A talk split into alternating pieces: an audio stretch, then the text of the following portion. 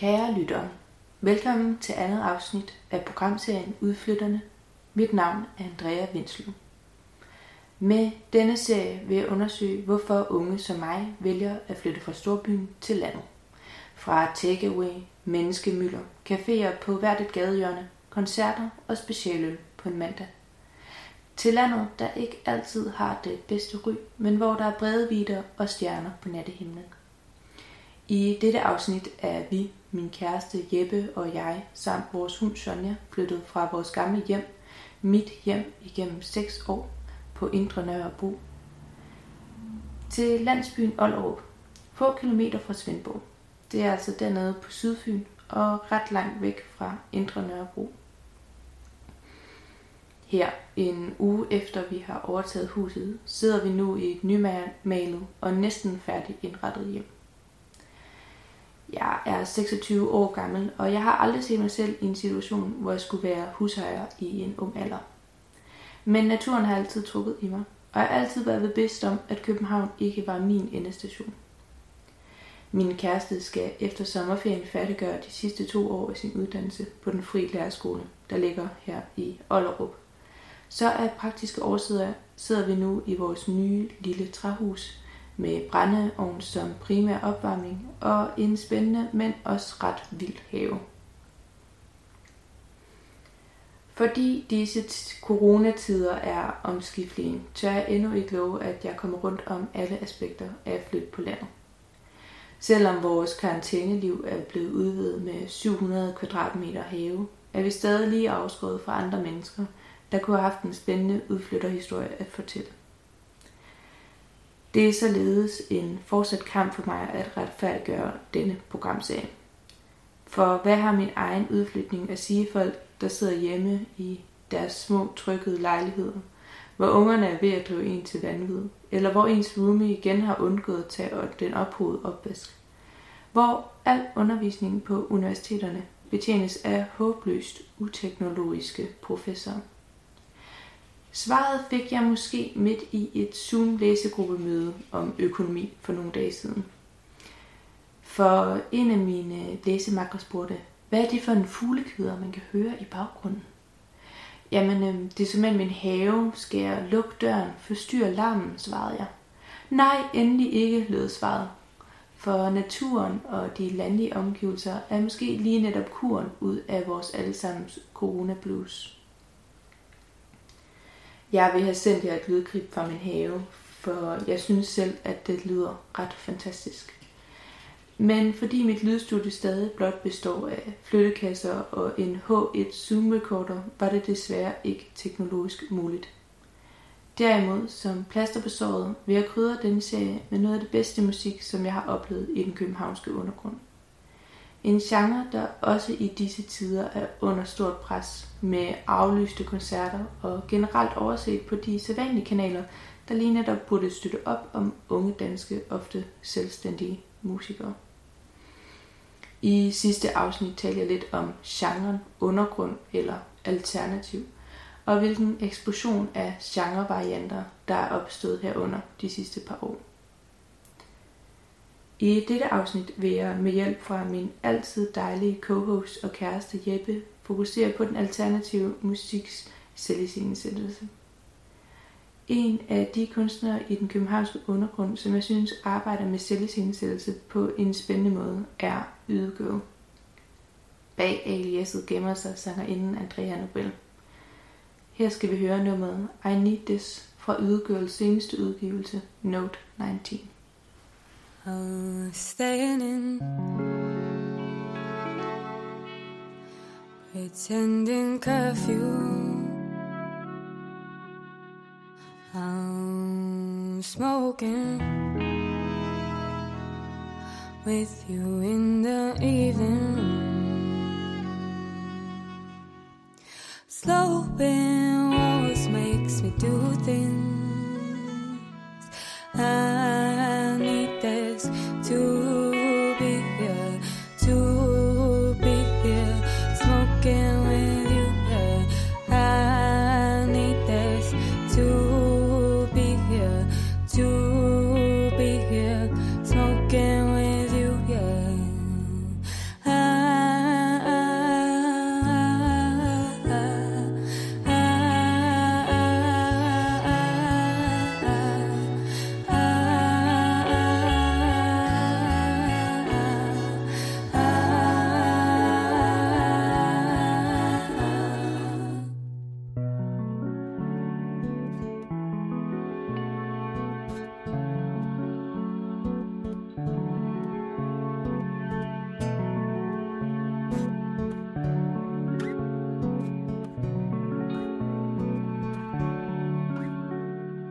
Sending a moving for the city. I'm moving through like I'm visiting.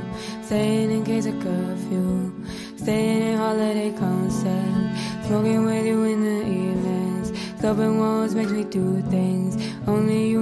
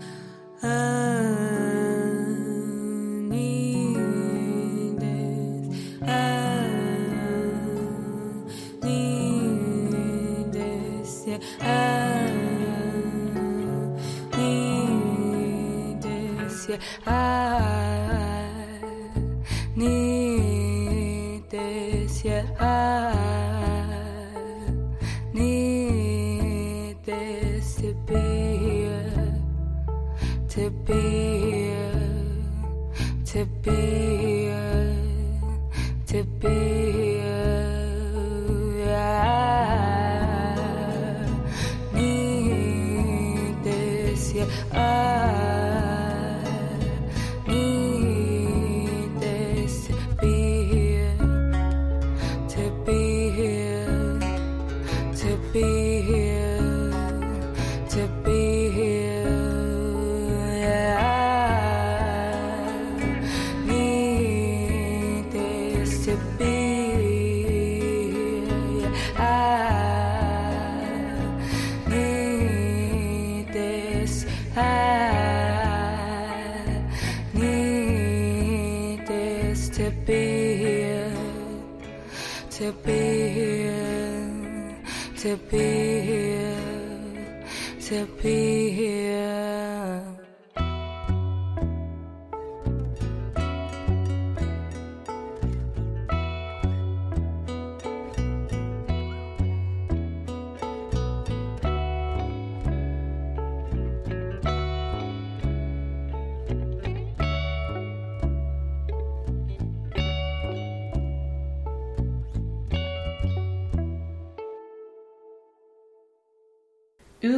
som sagt en af de kunstnere i det københavnske undergrund, der virkelig forstår at lege med selvisindsættelse som et levende element i hendes kunst.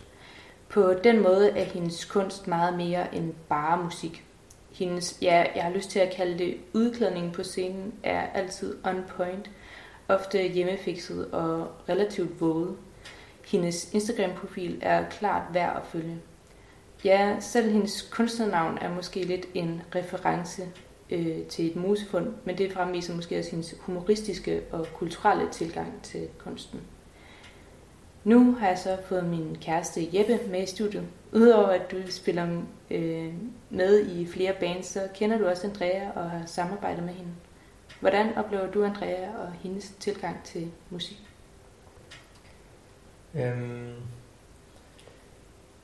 ja, nu har jeg jo eller vi Visage, vores pladselskab, som vi har i First Loss, har jo også udgivet øh, Ydegøl Andreas projekt.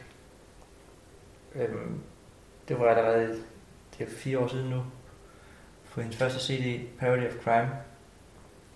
Og dengang var det meget elektronisk udtryk, hun havde. Øhm, ja, og sådan MIDI programmerede trommer og synthesizer. Men stadigvæk den engelsksprogede R&B. Hun rappede det mere dengang måske også. Mm. Øh, men nu på hendes seneste Notes 19, der har hun fået mere sådan gået endnu mere til det her folkemusik, mm. kammer udtryk, i og med at hun også har fået flere sådan akustiske instrumenter på, som violin og fløjte og ja, livehånd og guitar er der også på, og, men stadigvæk hænger det godt sammen med det gamle, hun lavede, som er meget elektronisk. Og der er stadigvæk elementer af sådan elektroniske beats på det nye også. Mm. Så hun er meget sådan fantasifuld tilgang til produktionen, synes jeg, og utrolig god til at blande det akustiske og hvad skal man sige, gammeldags, traditionelle, sammen med noget nyt og moderne. Mm. På scenen, der bruger hun tit sådan en øh, ret stor øh, fløjte, Ja. En, er det en bla- basfløjte, eller hvordan, hvad hedder sådan en? Den har i hvert fald et sådan ret unikt udtryk, som ja. jeg aldrig rigtig har set andre kunstnere have ja. med på scenen. Enig. Mm, hvordan, altså hun, hun, hun forstår jo både det her med, som du også siger, at mixe det klassiske med det nye. Men tror du også, der ligger et udtryk i, at hun ligesom, hun tager jo alle de her instrumenter med på scenen. Øhm, jeg kommer tit til at tænke på, at, at hun er sådan en, en moderne øh, sådan kammermusikant. Men hun, hun bruger ligesom også sådan øh, det udtryk, det er at have den her store basfløjte med på scenen, som sådan et visuelt element i hendes kunst. Ja. Der er i hvert fald helt klart, øh, hvis man bruger den, i hvert fald også først, først og fremmest som en, som en, øh, ja, som instrument i forhold til, at det skal spille sammen med resten af bandet. Mm. Eller passe ind i musikken. Men det er rigtigt, jeg tror da også, hun synes, at den fløjten er flot. Mm. Og det tror jeg også, at altså det synes jeg, jeg også, ja, det, passer, mm. det er nok, det passer godt ind i resten af hendes udtryk og setting, som er sådan lidt moderne, moderne middelalderagtigt. Ja, præcis. Mm. Hun er også altid, øh, øh, hun har også altid noget ret øh, sådan specielt tøj på. Øhm, hvordan, øhm, når, når, når I, spiller, I spiller koncerter for eksempel i First Plus, hvor, hvor meget går I op i det tøj, I har på? Fordi jeg tænker, Andrea virker altid som om, at det er meget bevidst det tøj, hun vælger at tage på. Nogle gange så smider hun også en jakke for at vise et ekstra lag indenunder, eller sådan noget. Hvordan, hvordan arbejder I i, i dine bands med, med det at, at være klædt ud, når man går på scenen? I hvert fald, øh, jeg tror ikke, det er samme grad som Ydegøl gør, som man drikker overhovedet. Det er mere, jo, vi snakker måske om det lige et par dage før showet, hvad man må tage på til koncerten. Men det er som regel først på dagen, at man så finder vi lige ud af det. Eller mm. tager lidt forskelligt med, tror jeg, vi har gjort på det seneste. Det er ikke noget, vi har gået så meget op i førhen. Men det er blevet mere og mere en ting, vi snakker om. Mm. Prøver at være lidt bevidste om. For det er noget, publikum lægger mærke til, mm. lige snart man er på scenen. Hvis man er på scenen, og der bliver kigget på en, så derfor er det en meget god idé at lige have tænkt over, hvad er det, hvordan er det, man ser ud. og også når man er flere på scenen sammen, er det, tror jeg, det er en meget god idé, at man lige har givet den tanke. Ja. ja, måske også det der med sådan at have et fælles udtryk på scenen. Ja. Øh, er I i hvert fald blevet mere bevidste om, tror jeg. Mm. Øhm. Men det er stadigvæk, synes jeg stadigvæk ikke, det er ikke fordi, at jeg tror at mere det ender med, at vi så er forskellige, ja, vi er fire, fem, vi er fem forskellige personer, så vi har fem forskellige udtryk også hver mm. især. Altså, Peter han har jo en helt anden stil, end jeg har for eksempel, eller mm. øh, Alex har en helt anden stil, end Mads har. Mm. Men, men det er måske bliver meget fint, at man lige, at det kan spille sammen ens tøjvalg, på trods af øh, de forskellige, der er. Et andet sted, hvor man viser sine, sit tøjvalg, men også sine, sine andre sådan måder at udtrykke sig på, det er via de sociale medier. Øhm, Andrea har en virkelig vild Instagram-profil, som jeg kun kan øh, opfordre til at følge. Øhm, hvordan bruger I først også det her med at have Instagram-profil og sociale medier?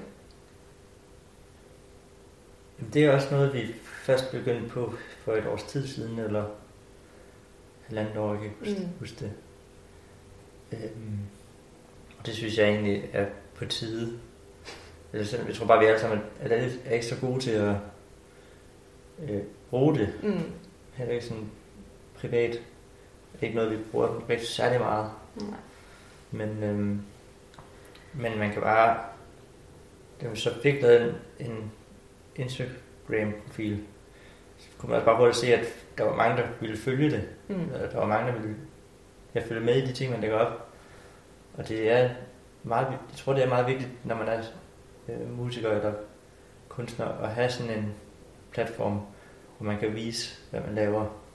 Og ja, det er virkelig sådan en ekstra øh, udgivelsesplatform, Mm.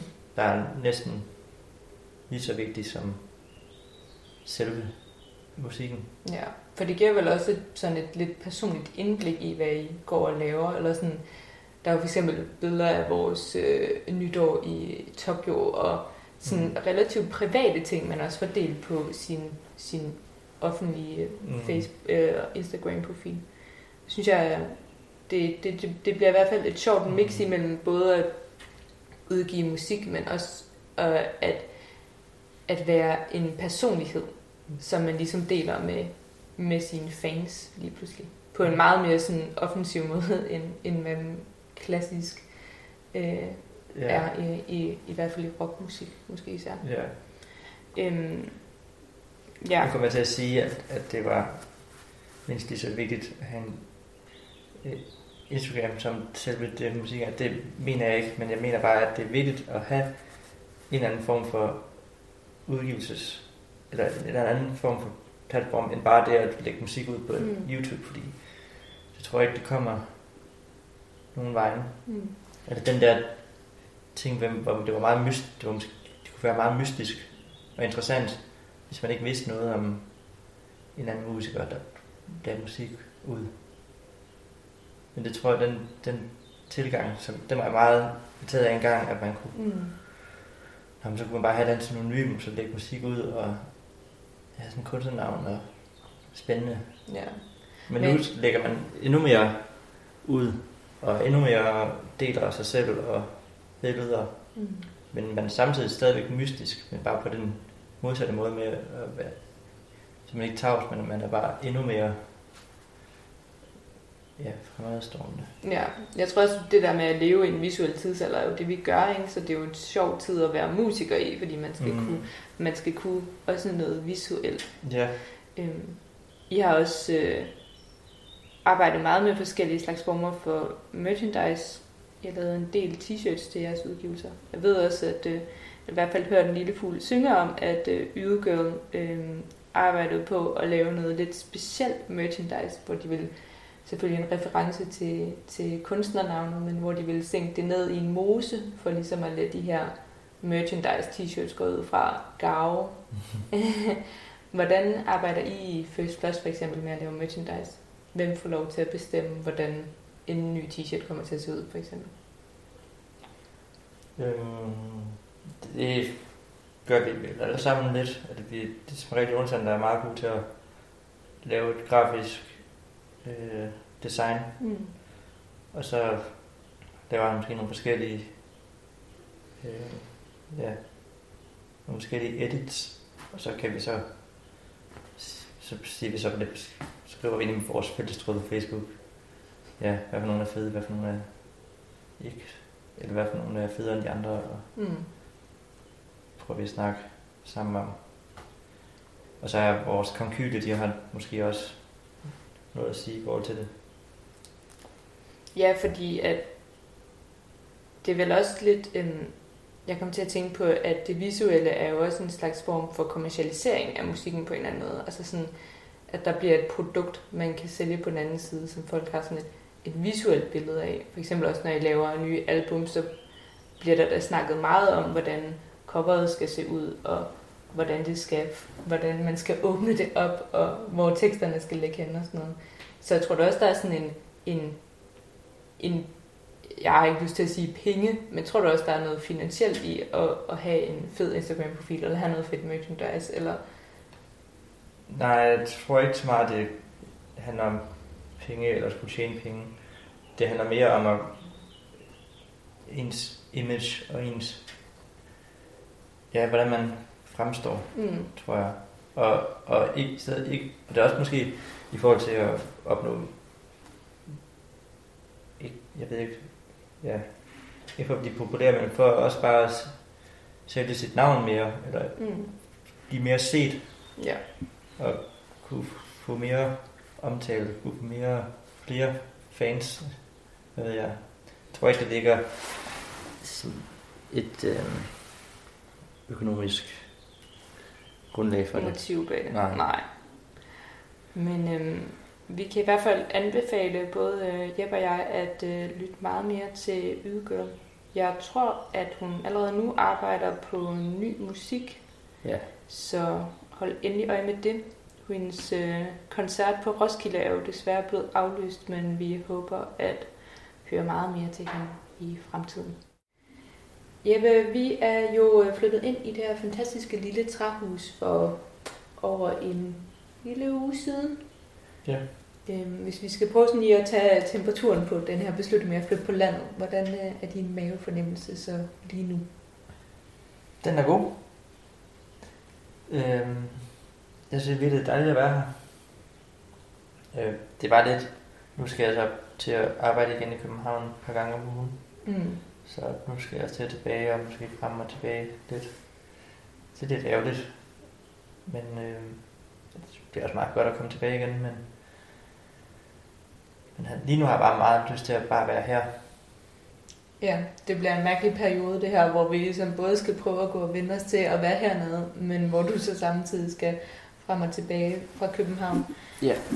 Øhm, mit studie har jo meldt ud, at jeg ikke skal tilbage, så, så øh, i princippet så sidder jeg jo nu og tænker, at, at jeg, skal, jeg skal blive hernede så meget som muligt, også for ligesom at kunne gå og, og rode rundt i en øh, relativt vild have, øh, som vi er gang i, øh, og prøve at få sådan lidt skik på.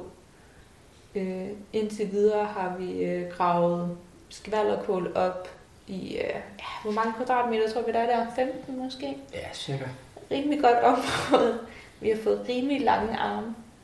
Øhm, hvordan, øhm, hvordan føler du det her med at have en have? Hvordan, hvordan, hvordan tror du, det ender med at fungere for os?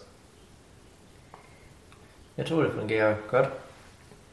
Det er da det er hyggeligt at gå og rode Mm. med en solrig eftermiddag.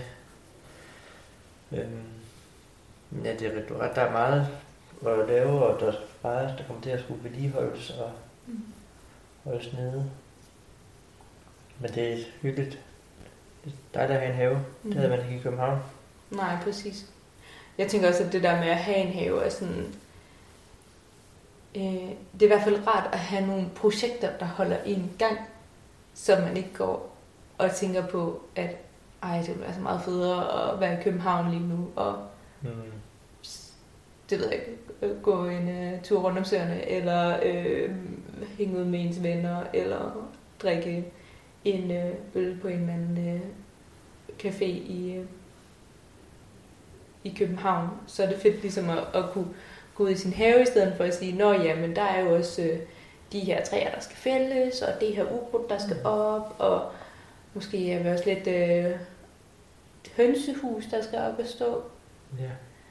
Øh, jeg gik lidt og jokede med at kalde det Christiansborg for nogle dage siden, og så opkalde vores høns efter øh, kvindelige politikere. Jeg tænker, Margrethe Vestager, Helle Thorning og Mette Frederiksen, det er sådan gode hønsenavne. Ja. Angela Merkel. Angela Merkel. Du vil gerne have en Angela Merkel. Vi må finde en, der ligesom sådan kan folde sine vinger foran kroppen på sig selv. Ja. Det bliver spændende. Øhm, jeg synes, at den her sidste uge har været ret meget en rutsjebanetur. Altså det der med at overtage huset. Øhm, altså også selve processen op til, altså alt det der med, at vi lige pludselig sådan, øh, hvordan er det nu lige med sådan, øh, husforsikring og ejerskifteforsikring, som Ja. jeg også lige skulle nå at have klappet af sådan simpelthen lige i tide til, at det kunne nås. Øhm, Mm. det var sådan en lidt stressende, ret tumultarisk måde at hoppe ind i sige. det der med at få et hus. Øhm, og så brugte vi jo øh, en god del af en weekend, måske endda lidt mere, på at, at male med god hjælp fra forældre. Ja. Øhm, men, men så var det ligesom også, så blev det ret hurtigt onsdag, og vi skulle hente vores ting i København, alle vores flyttekasser, alle vores, øh, alle vores møbler og sådan noget. Øhm, og det var jo ligesom først derefter, at vi landede her igen med det hele, og fik flyttede ind og fik en seng op og et bord op og sådan noget, at det var sådan, blev et rigtigt hjem. Ja. Det var også først der, hvor vi ligesom oplevede at være bare os to i det der nu er vores hjem. Mm. For ellers har der jo hele tiden været nogle forældre, der har hjulpet os med at male, eller din bror har været på besøg og hjulpet Ja. med at flytte ind. Så det her med, at man sådan... Så sad vi lige pludselig her. Ja, det var ret vildt. Hmm. Det er ikke helt rigtigt, Emilio, fordi toilettet virker jo stadigvæk ikke. Nej. et, øh, Men et, det er heldigvis på vej. ja, vores, vores toilet er, er desværre gået i stykker, før vi flyttede ind. Øhm, og det er nu ved at blive fikset. Jeg, jeg håber meget, det kommer op og køre. Det er i hvert fald en vigtig ting. Ja. En vigtig ting for at føle sig rigtig hjemme, det er Ja. altså, at man lige kan gå på toilettet og ikke føle, at det sådan er problematisk. ja. Øh, ja, du har været flittig bruger af øh, Superbrusens toilet ja. i sidste stykke tid. øh, det kan være, at de begynder at synes, at det er sådan den nye øh, landsbytosse, der er flyttet til byen ja. deroppe. Det må vi ikke håbe. Men jeg tænker også, at, at den sidste uge har været, har været rigtig skøn. Altså efter vi ligesom kom over alt det der med at male og flytte og, og være ualmindeligt træt. Altså jeg ved ikke, om der er et eller andet stof i det der maling, der bare gør, at man bliver sådan ekstremt træt, eller om det bare er det fysiske arbejde at stå og klatte lidt på en væg, der gør, at man bliver sådan Det er, ekstremt træt. det er nok en, En kombi. sikkert en kombi. Jeg følte Og mig så er hvert det også det, at det bliver så varmt herinde, når man har tændt op i pejsen. Ja, ja. Nu har vi øh, fået gang i pejsen, og det er jo sådan... øh, Altså, jeg tør godt at sige, at det er i hvert fald vores primære opvarmningskilde i Det er her hus. Øh, og det gør den jo så faktisk rigtig godt i forhold til, at øh, den, øh, den ikke er sådan specielt stor. Og vi ikke bruger specielt meget brænde på den. Det er jeg også rimelig øh, fortrøstningsfuld over, at man godt kan opvarme det med, med relativt lidt brænde. Mm. Øhm, men ja, derudover så er al vores øh, opvarmning, det er jo sådan nogle øh, små søde elradiatorer, der sådan, øh, står lidt spredt rundt omkring. Ja. Øhm, så, øh, så det sidder vi da også og, og bruger i hvert fald noget energi på at tænke over, hvordan det bliver til vinter. Mm. Hvordan tror du, hvordan tror du vores forhold til huset bliver om et år fra nu? Det, det bliver mere hjemme, hjemligt, Mm. men det er stadig meget nyt. Jeg tror, det kommer til at føles meget som et rigtigt hjem. Mm. Og det er her, man glæder sig til at komme hjem, når man har været på arbejde. Eller... Ja, og der skal man lige få alle sine ting herinde, og det betyder noget for en også. Og Mm. jeg tror, det, det er bare rigtig godt, når det også bliver mere vores, og ja, Mm. Jeg sidder også hele tiden og tænker på, at, at planen er jo, at jeg skal sidde hernede og skrive speciale. Så jeg kommer til at bruge rigtig lang tid i det her hus, ikke? fordi det bliver sådan min primære arbejdsplads også. Øhm, ja, så kan det godt være, at jeg, jeg skal også ud og lave nogle, forhåbentlig noget øh, empirisk arbejde. Øhm, men, men jeg bliver jo primært her, jeg kommer til at sidde og arbejde med, med i hvert fald at skrive opgaven.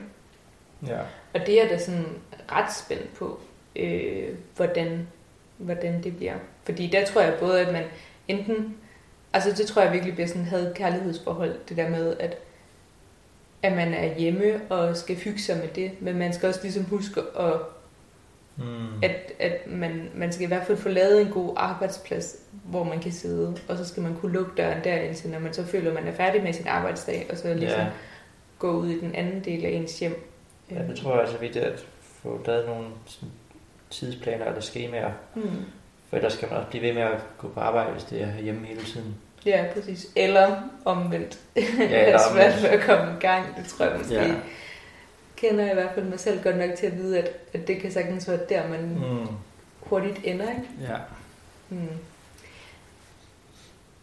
Men øh, den tid, den sov, og det bliver også rigtig spændende at finde ud af, hvordan øh, den speciale periode bliver, og hvor meget man øh, og hvornår jeg kan få lov til at se min vejleder for første gang og så videre. Øhm, ja, men hvis vi skal vende lidt tilbage til sådan Ollerup som område, så har vi jo i hvert fald øh, i den sidste uge også fået gået nogle lange gode ture. Der og Sonja har også været ude og løbe en tur i går. Hun er stadigvæk træt ovenpå det, kan man tydeligt Ja. fornemme. Det er hunden. Det er Den er hunden, der ja. er Sonja. Øhm, ja, hvordan, hvordan føler du, der er en forskel på at gå en tur i København og gå en tur i Ollerup? Og hvordan oplever du den? Der er virkelig mange mennesker i København. Der er ikke særlig mange mennesker i Otterup. det er det første, og det andet det er jo, at har åbent her. Mm. Mm. Man kan se langt.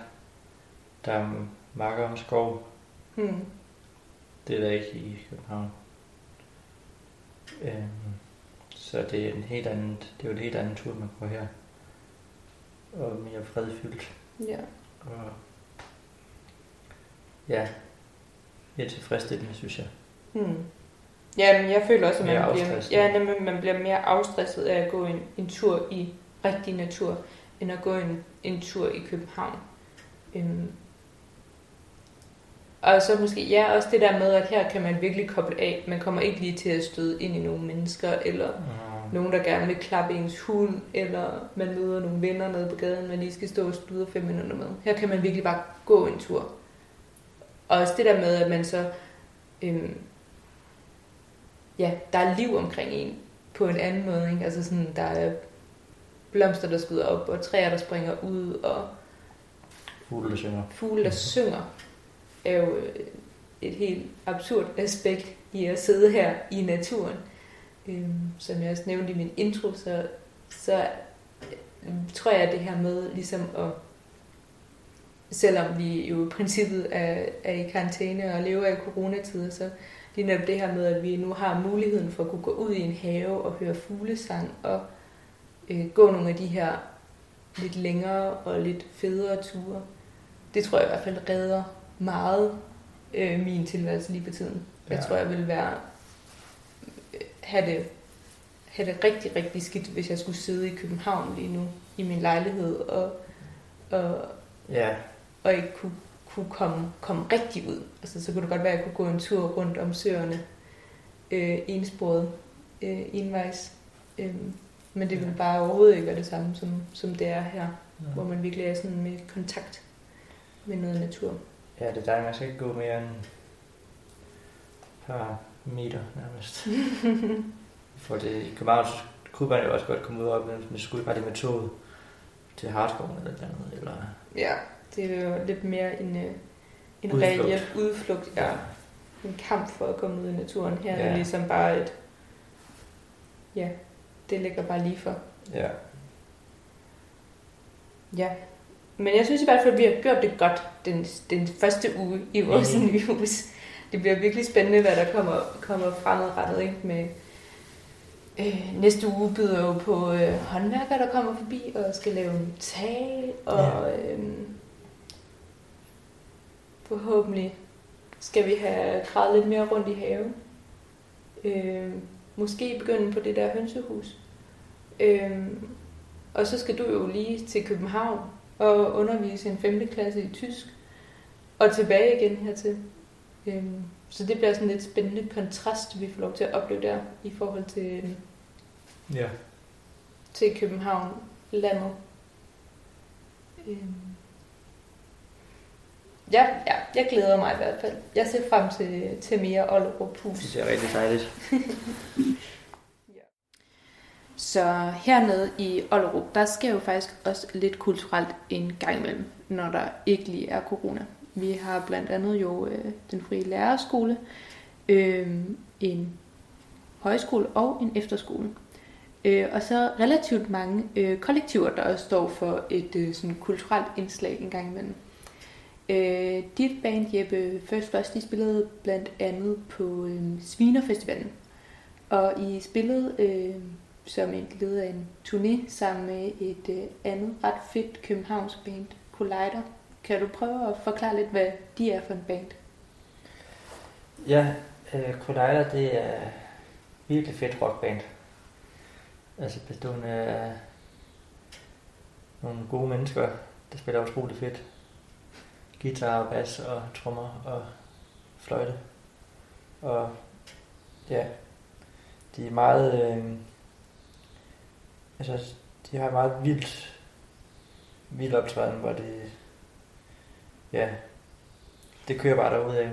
Ja, og også øh, nogle, øh, nogle ret vilde koncerter med en ret vild energi. Ja, Øh, jeg synes for eksempel øh, forsanger inden øh, Marie, hun er, hun er lidt ligesom Øvegirl, som vi snakker om før, har også en, øh, en ret speciel udstråling. Øh, øh, hun har udviklet sig meget som musiker, og gået fra at være det her lidt sådan indie folk øh, duo med sin søster, Ja. Kirsten og Marie, men er nu ligesom blevet sådan... Øh, jeg har næsten lyst til at kalde hende en rockmamma. Jeg Mhm. mm-hmm. håber ikke, hun bliver sur på mig, men hun er, hun er virkelig noget attitude på den scene, som er, er dybt forelsket i. ja. Øhm, måske kan du fortælle lidt om den øh, turné, der I var på. Hvad, hvad skete? ja. Vi spillede i København først, og så tog vi til Ollerup og spillede Svinefestival, og så spillede vi på tape i Mm. Aarhus. Og så øh, var vi så uheldige, at vi havde lejet en GoMore-bil. Og vi skulle køre hjem om aftenen fra Aarhus. Så så natten, hvor vi først blev færdige på tape klokken 12 eller sådan, eller sådan noget om aftenen. Mm. Og så kørte vi hele vejen hjem, og folk sov på bagsædet i, eller på, i sæderne i bussen, og så når vi lige til broen, eller nej, kommer til København, lige før vi rammer København, så vi begynder bilen at gå ud. Og ja, vi kan bare ikke få gang i den igen. Så jeg havde lige overtaget rettet fra Johan fra Collider, som havde kørt ret, som ellers havde kørt. Nå, så var vi ringe til en falkmand, og så kommer der en, øh, en falkmand, der skal hente, hente os. Og så er det sådan en stor, ja, en ligemandsbus er det vel. Mm.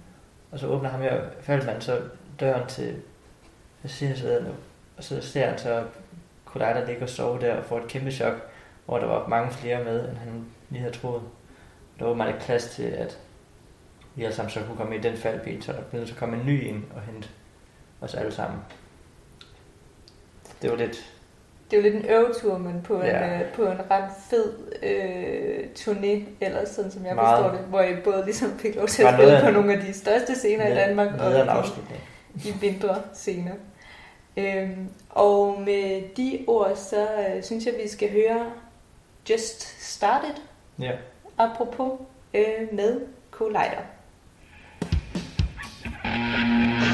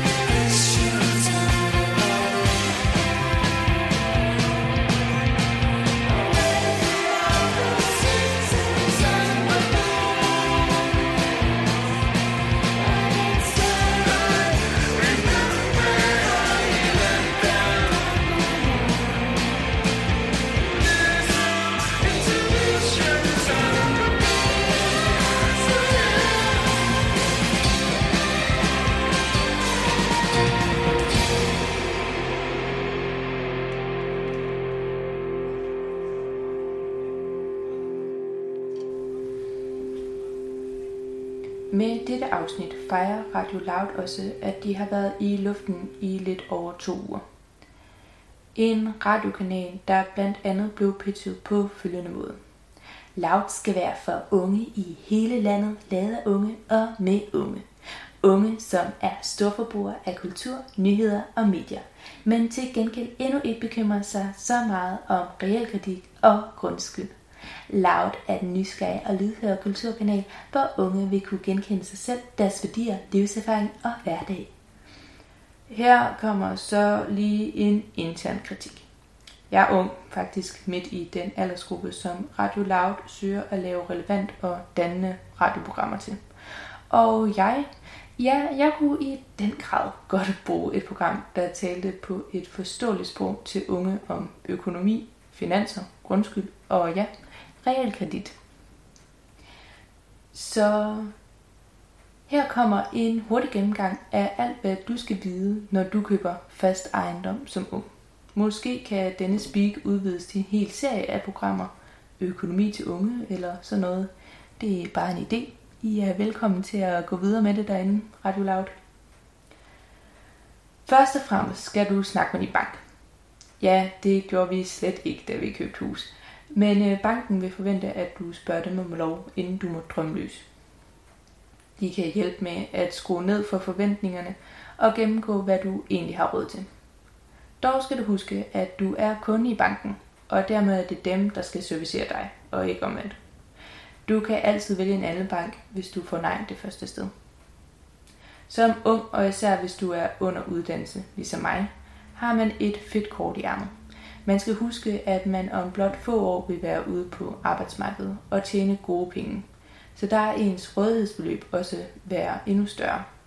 Det er også grunden til at øh, vælge et realkreditlån, der er rentefrit indtil cirka der, hvor du er færdig med din uddannelse. Din bank vil bede dig have styr på din økonomi. 5% af købsprisen skal du have som redde penge på din konto.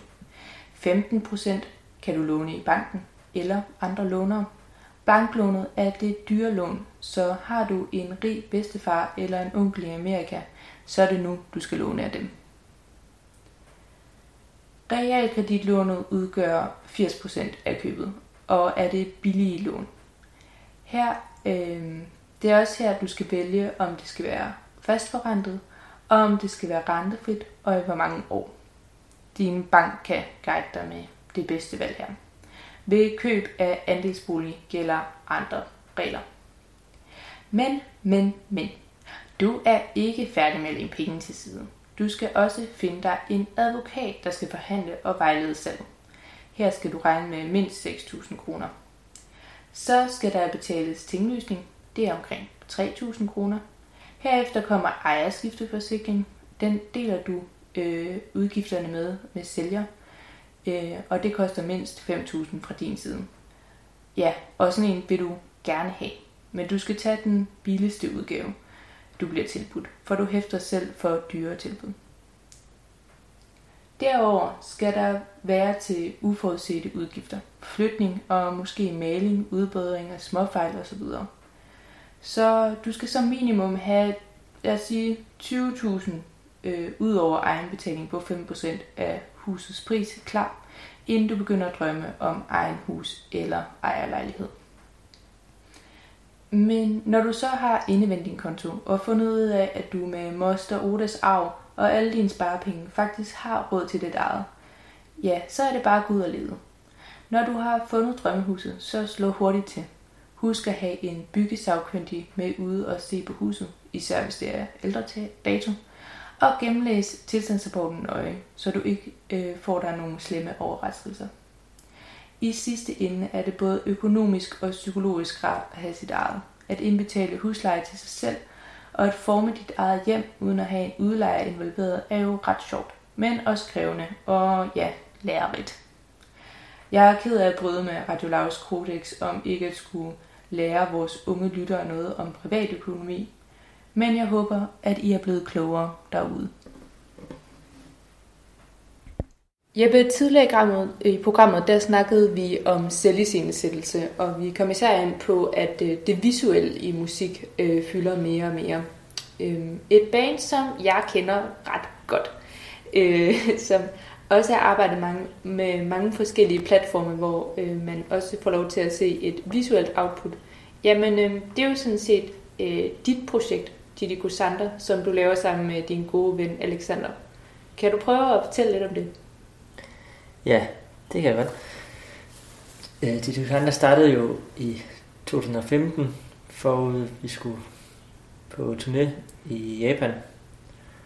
Øh, ja, på sommerferie, men hvor vi så sammen planlagde at spille fire koncerter rundt omkring Japan. Og øh, ja, så, så, øh, så vi spillede faktisk vores første koncert i Tokyo.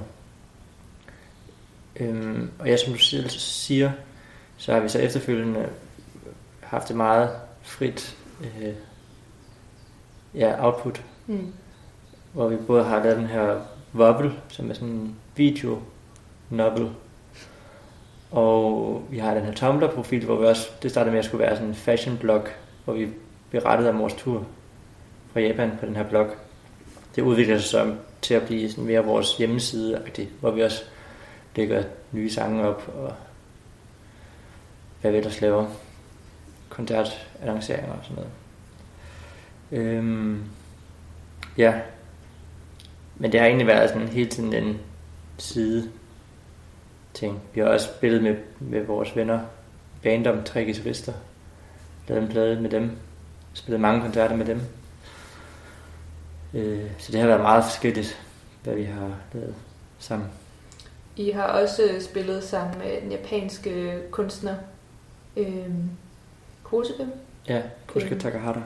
Som også er vores øh, gode ven. Ja. Øh, hvordan, altså det, jeg fornemmer i hvert fald, at det her Didiko Sander-projekt er sådan en meget mere lejende tilgang, I går til musikken på, hvor I ligesom prøver at afsøge sådan alle mulige forskellige øh, grænser for, øh, hvor musik er, og hvor måske visuelle, øh, det visuelle møder musikken. Øh, hvordan, hvordan har det her projekt udviklet sig de sidste par måneder? Øh, nu er vi jo begyndt at lave et samarbejde med vores kammerat Terkel og Tsushi, øh, som vi mødte. Jeg mødte ham første gang sidste år på Spotfestivalen. Og så, ja, begyndte vi at lave nogle numre sammen, hvor vi har sunget med på nogle af hans numre, og han har sunget med på nogle af vores. Øh, og det har været utroligt nemt og gået meget stærkt i forhold til at kunne lave så mange sange på så kort tid. Og mm. Det er bare ja, vores arbejdsmoral. Måske meget den samme. og sådan var det måden at øh, brainstorme tekster og ja, musikken på. Det var også meningen, at vi skulle have spillet sammen på Spot Festival i år, men det blev som bekendt aflyst. Ja, og I har ikke nogen øh, news om, om det kommer tilbage, eller hvordan ser det ud lige nu? Nej, det ved jeg ikke. Nej. Det er ærgerligt. Ja. Øhm, men derimod så har I jo øh, siddet og fiblet lidt øh, med en øh, musikvideo. Ja. Kan du prøve at forklare lidt, hvordan øh, den kom til at se ud, og hvorfor den kom til at se ud, som den gjorde?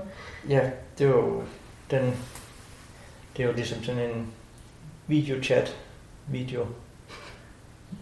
Fordi der er man i disse coronatider har jo siddet meget på Skype eller på FaceTime og snakket sammen med sine venner og familie så ville vi også lave en musikvideo, der afspejlede det. Mm. Eller fordi vi nu kunne ikke mødes og lave en musikvideo, så må vi jo ligesom gøre det på den her måde.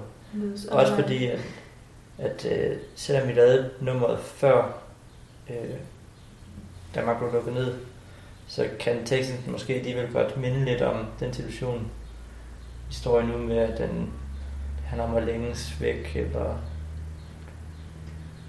ja, være lukket inden. Og ja, mm. der er i hvert fald nogle ting i teksten, som, som jeg kan genkende. Som folk kan relatere til det, tiden. Det vil jeg tro, ja. Det kan være, at øh, du skal få lov til at præsentere øh, nummeret, så øh, kan vi spille det nu her. Ja. Nu skal vi høre den seneste single af Titi Sander og Atushi. Den hedder Silhouetter.